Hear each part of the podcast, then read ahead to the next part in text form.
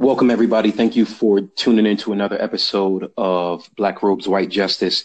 Today, we have a phenomenal, a phenomenal assembly of women who are doing just mind boggling things. Um, and I'm going to introduce them momentarily. But today, our topic of conversation is going to be something that is currently trending and also something that uh, disproportionately impacts a particular segment of our demographic that we don't necessarily hear much about, which is women who have been impacted by our criminal justice system.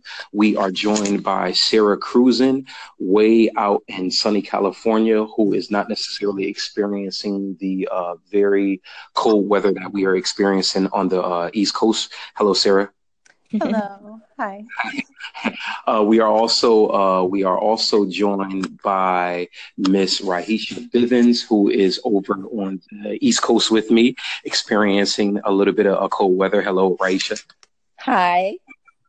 Hey, and we are also uh, experience. Uh, we are also uh, joined in uh, by Kayla Gerdes. Uh, did I spell um, pronounce your last name right, uh, Kayla? Yeah. Okay. And Kay- and Kayla, from what I understand uh, through social media, is actually out in sunny Florida right now. So we have the we have the benefit of uh, having her join uh, joining us from uh, actually uh, in, in Florida. She kind of like es- escaped the weather from New York City. Uh, great to have all of you ladies uh, joining us today. Thank you for Thank- having me. Thank you. Yeah. thank you. Great to have you guys on. So we're going to just uh, delve right into our topic of, of conversation today. Uh, I want to start with Kayla. Um, I want to have you introduce yourself. I want to have you talk about uh, just very briefly some of the things that you are doing as it relates to your current posture in criminal justice reform. I know that you you are you have your hands in a lot of things actually uh, out in New York City. So if you could just give us a brief intro- introduction of who you are, what your story is, and uh, where you currently are postured. Absolutely. Well, I am a formerly incarcerated woman who, at the age of 18, went to prison. And, you know, I spent five and a half years in prison. And through that experience, I actually was able to internalize and understand how the what what I went through and and the outcome was not actually something unique. It was very uh, systemic and it, it derived from multiple failed systems that failed me from the very beginning of when I was a, a, toddler. You know, how our communities deal with people when they're molested or when they're acting out in ways that are seen as bad instead of um, helping to come in and help to relieve or prevent things from getting worse and prevent traumas from, you know, exploding into destructive behaviors they tend to mm-hmm. just actually promote that in ways that are very you know destructive so sure. while i was in prison I, I i i was able to identify all that and understood so much of the fact that like you know what what you and i both know from hearing glenn martin say those who are the problem are the solution um that that became like an echoing in my mind that you know what um i need to use this story because like i said i began with you know the the trauma from childhood and and realize how it progressively led to things that were so destructive and things that I had to own and say, you mm-hmm. know what, yes, like I perpetrated in my own way like, by being destructive in society. And, you know, one of the things that I have to own is that what led me to prison is I got into a car accident because I was high on drugs and I killed an innocent person. Mm-hmm. You know, so mm-hmm. the, the, the collateral damage of um, you know, the system really failing to intervene on multiple levels and so many times led me to criminal justice reform when I came home. I said, you know what? I'm going to educate myself, which I did in prison. Mm-hmm. And I took that education and that experience and came home and was just determined to tell that story. Sure, but what I sure. didn't realize was the post incarceration syndrome and how my experiences of trauma, even inside, would impact coming home and, and, and the struggle while being inside of the criminal justice reform movement, which is is is, huge. Sure.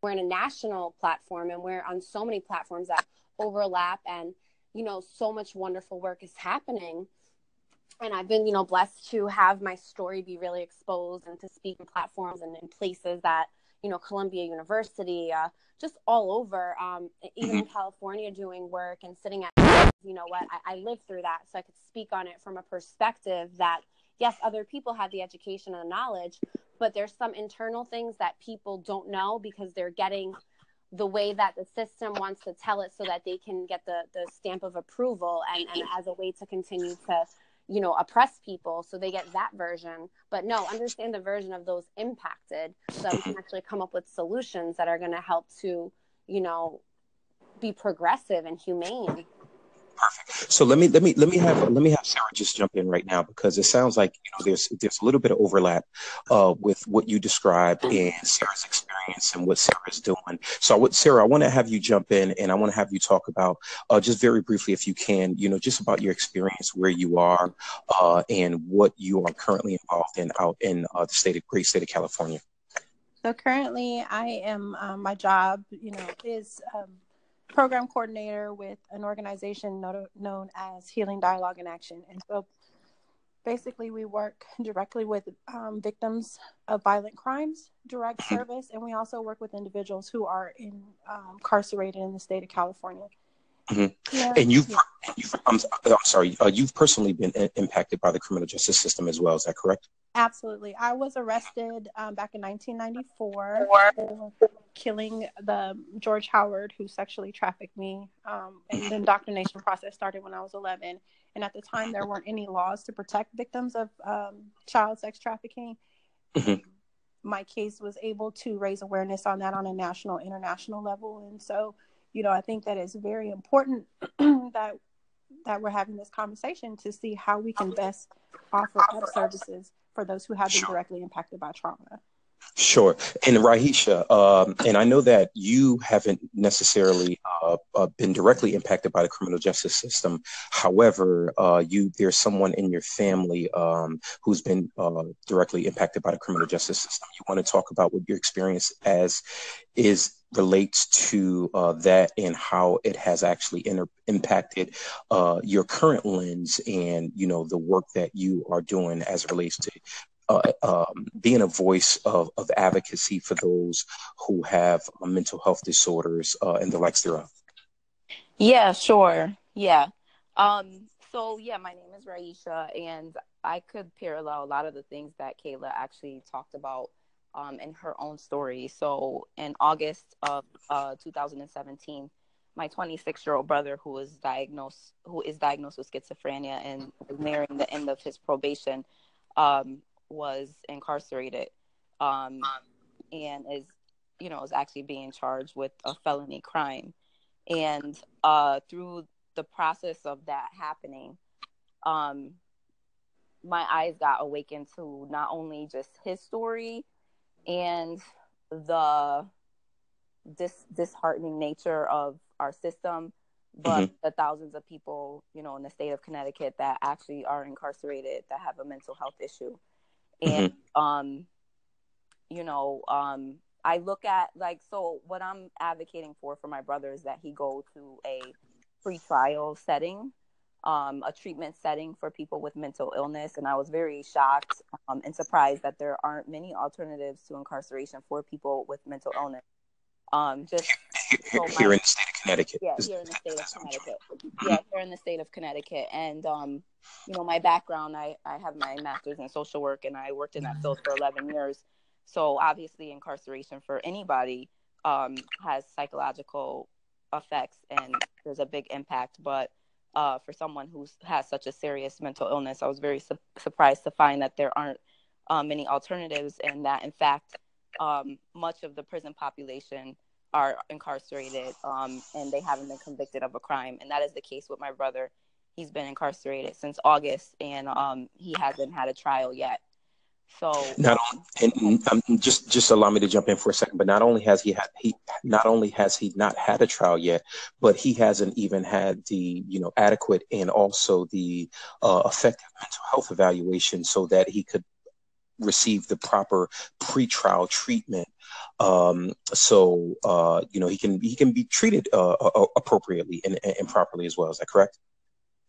Yeah, uh, that that is correct. I mean, I'm I'm definitely grateful. He is in a prison called Garner, which does have a mental health unit. But the truth of the matter is, they they don't get a lot of mental health services in another setting.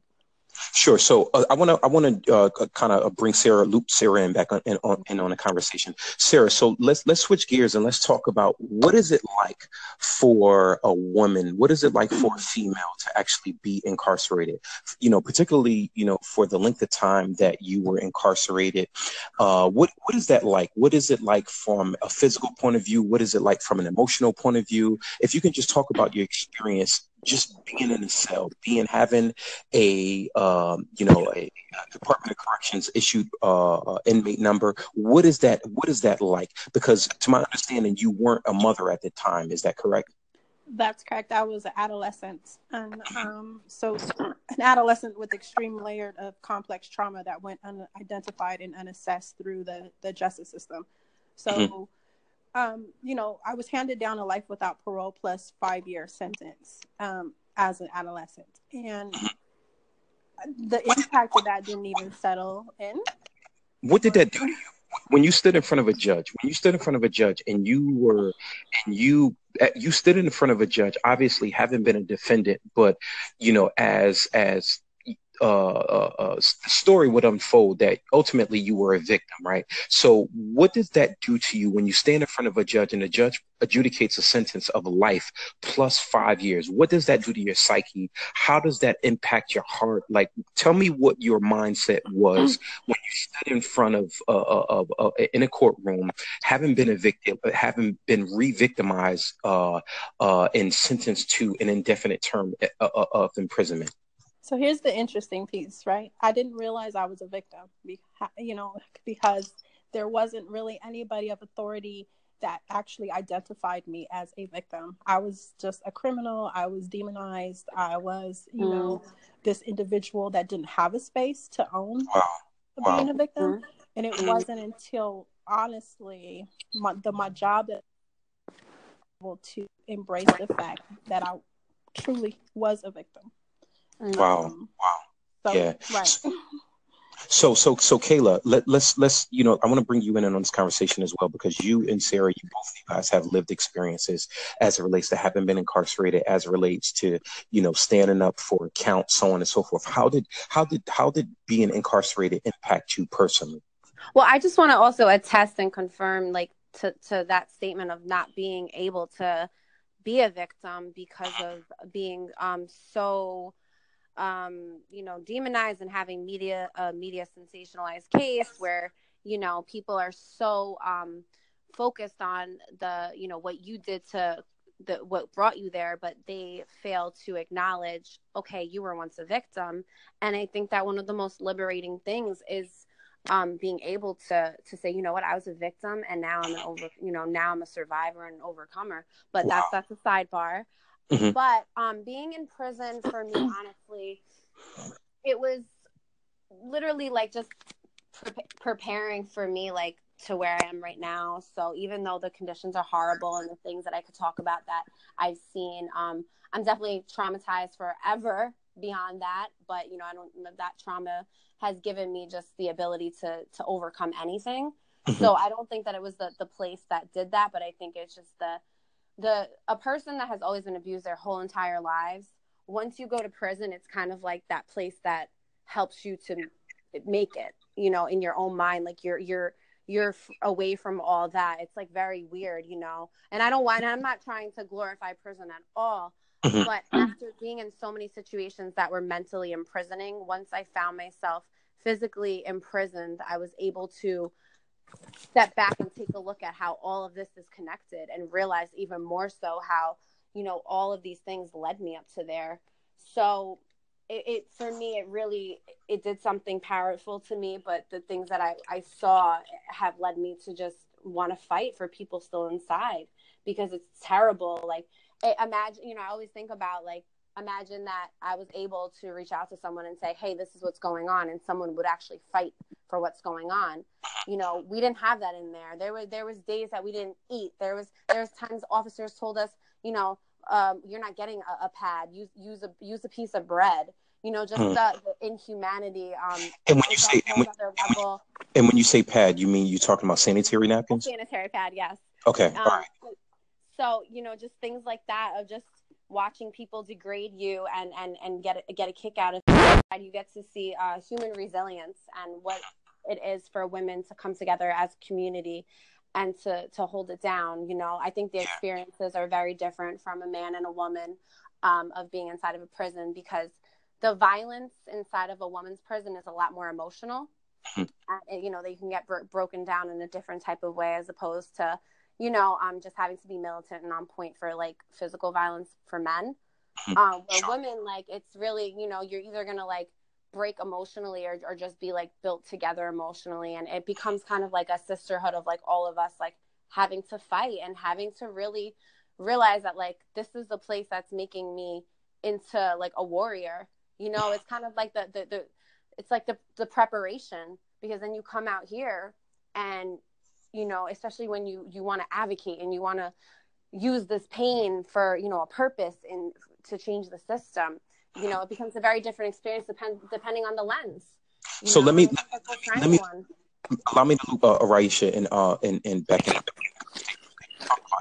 and you talked about you know wanting to have someone out there by whom you can reach out to to say hey listen this is what's going on and i need someone to amplify this issue because i feel as though that because i'm sitting in a prison cell and because you know i'm stigmatized my voice is muted or you know my situation is a cl- my the, the the conditions by which i am sitting in sitting in happens to be eclipsed by my current situation. So Rahisha, so when you talk to when you talk to your brother, uh, mm-hmm. and you know when he's talking to you about you know just the things that he's going through, is is your advocacy propelled specifically by your brother, or do you want to be able to bring about a change for the system for individuals who are going to be in a situation similar to how your brother is currently sitting?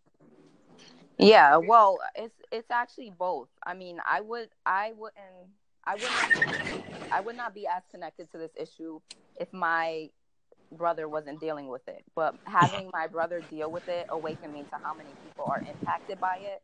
And so ultimately I want to make a change in our system, not just for my brother, but for all people that um, are impacted by it, you know, specifically for people who have mental health issues and are mm-hmm. dealing with criminal justice issues. And there's a whole lot, even on the preventative side, that I could see, you know, like the day my brother was, the day before he was arrested for this alleged incident, you know, he didn't go to his appointment. He had used up all his anxiety medications mm. and missed his appointment wow. at wow. the Department of Mental Health. So clearly something was was happening that was making him more anxious. Right, um, right. You know, and it's all linked. Right, um, definitely yeah. So so sarah so so one of the things that that you said that was um, I, I find astounding is that you didn't necessarily realize that you were a victim until you were released. And and i i, I find that very not only just astounding but fascinating because you had the the uh, a large degree of support from the public as it relates to uh, you know you had celebrities who uh, who you know, advocated for you know clemency and, and the, and the likes thereof.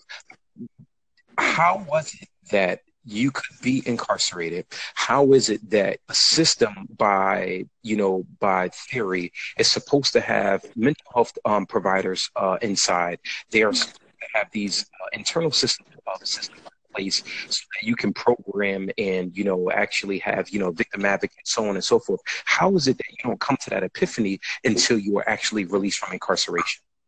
For me it was basically that i heard that i was a victim. Applying it and embracing that and owning that are two different um, processes. So i heard it but i wasn't able to apply it and own it. And there weren't anybody in authority telling me that I was a victim and that I had rights. And and the fact that every day that I worked and I had to pay off victims' rights restitution of, of ten thousand dollars that I owed from the court to me, again, just totally went against what I'm hearing, right? Because my reality was showing again, I'm I'm not a victim. Mm-hmm. Sure, and there aren't any victim advocates there at all. Sure, sure, sure, sure. So you guys have have actually, you know, I think that you've cracked the can on something that is that is currently trending uh, in our, in in our, our, our, in our culture as it relates to this Me Too movement. And I, I just want to get you, you, all of you uh, to speak on what you're how effective do you think that this that this campaign is? Do you think that is it is a moment that exists in our current time, or do you think that it is a movement that is going to stand outside of you know something that's currently trending uh, on our social media and in our news cycles? And, and we'll actually begin with uh, Rahisha. Oh, okay. um, I'm like, don't call on me because I have been checked out to this movement. No, that's not the right answer. So no, I don't think it's a moment. I I think that it there's definitely a cultural shift happening.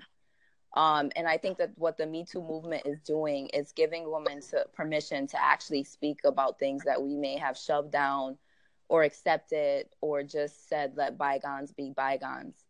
And why is that important? Is so that when young girls are coming up and they know something happened, um, they're going to speak up and they're not going to hold that trauma in and hope. And on the flip side, with men, I think um, I mean, I've seen varying reactions from men. I've seen men and even women like look at it like, oh, but how do we know they're telling the truth? And, you know, maybe they're doing it for attention. But I think on the flip side, hopefully one of the results of the movement is that men actually are going to become more sensitized and aware of the behavior that they have that's not that's not appropriate and actually has consequences because so often because that behavior has been normalized in our culture as just men doing what they do um, men continue to pe- perpetuate it. So i don't think that it's it's a brief moment. I think that it is definitely already starting to create um, a cultural shift and a lot of people are having to deal with and confront uh, their actions Sure, Sarah. I'm interested definitely in in, in what your notion is uh, on on the Me Too movement.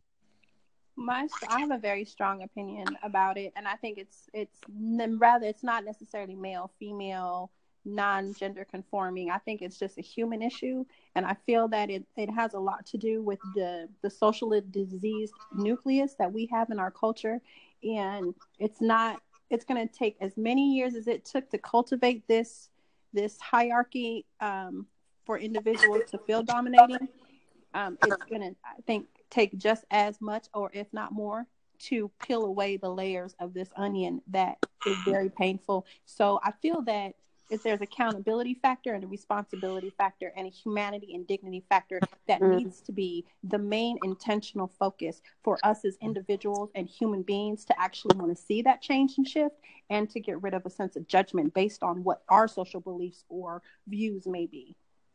Cool. Kayla, last words. So I feel very strongly about this, um, mainly because I can relate so much with many of the stories and you know the the way that I can say me too. But I believe that we have to take things a step further and as you know a person who is fighting for you know revolutionary changes and and how we deal with people when they make mistakes I think that this is opportunity to become about restorative justice. Because while we can hold men accountable and I believe that telling women exposing this and really showing the the traumas and the impacts of how these behaviors have damaged us and, and destroyed us in some sort of ways. Um, that also we instead of casting men out of society and saying like you did this and now i'm putting you on blast and you know you're you're cast out how do we go about correcting people and holding them accountable without condemning them with saying like what is the root of this? How do we as a society come together and the women that have been in these situations, how do we give them a platform to hold these men accountable while healing, hmm. you know, and while being, you know, about coming together and, and really identifying how this is something that individuals go through, but this is affecting society. How do we do this in a way and change behavior so that we can unite more and really come up with like values and, and reteaching you know things and, and teaching our young men how to treat women. And and just you know I, I believe this is just for me restorative justice is so much of you know what i'm thinking about when i think of this. And i'm putting together some uh, events actually right now about restorative justice. Sure. because you know the me too movement the the men that are guilty of this it's no different than you know me who was hold that person accountable and then have them hold themselves accountable in a way that is you know going to be progressive for our community sure and and and and uh i think that what kind of like summarizes that uh, something that my pastor would say. Uh, oftentimes we deal with the fruit of the thing and not necessarily the root of the thing.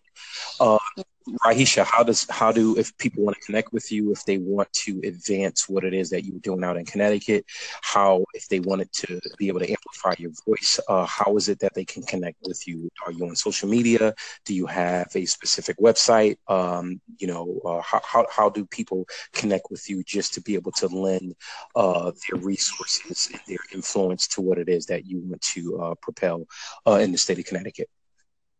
Um, yeah, so right now you can find me on my Instagram um, at it's it's my rah um, or Facebook as well as the two platforms that I use. Fi- Facebook, you can find me at uh, just my first and last name, Raisha Bivens. And um, I will be starting a website in the near future. Uh, but for now, those are the two platforms. Perfect. Sarah, Miss Sarah Cruz, and how can uh, the listeners get in contact with you? And if they wanted to, you know, lend their resources to what it is that you are doing, how can how can they uh, contact you? Just directly through my um, my email with iCloud, which is my name S A R A. The initial J is in Jessamy, and my last name Kruzan K R U Z A N as in Nancy at iCloud.com.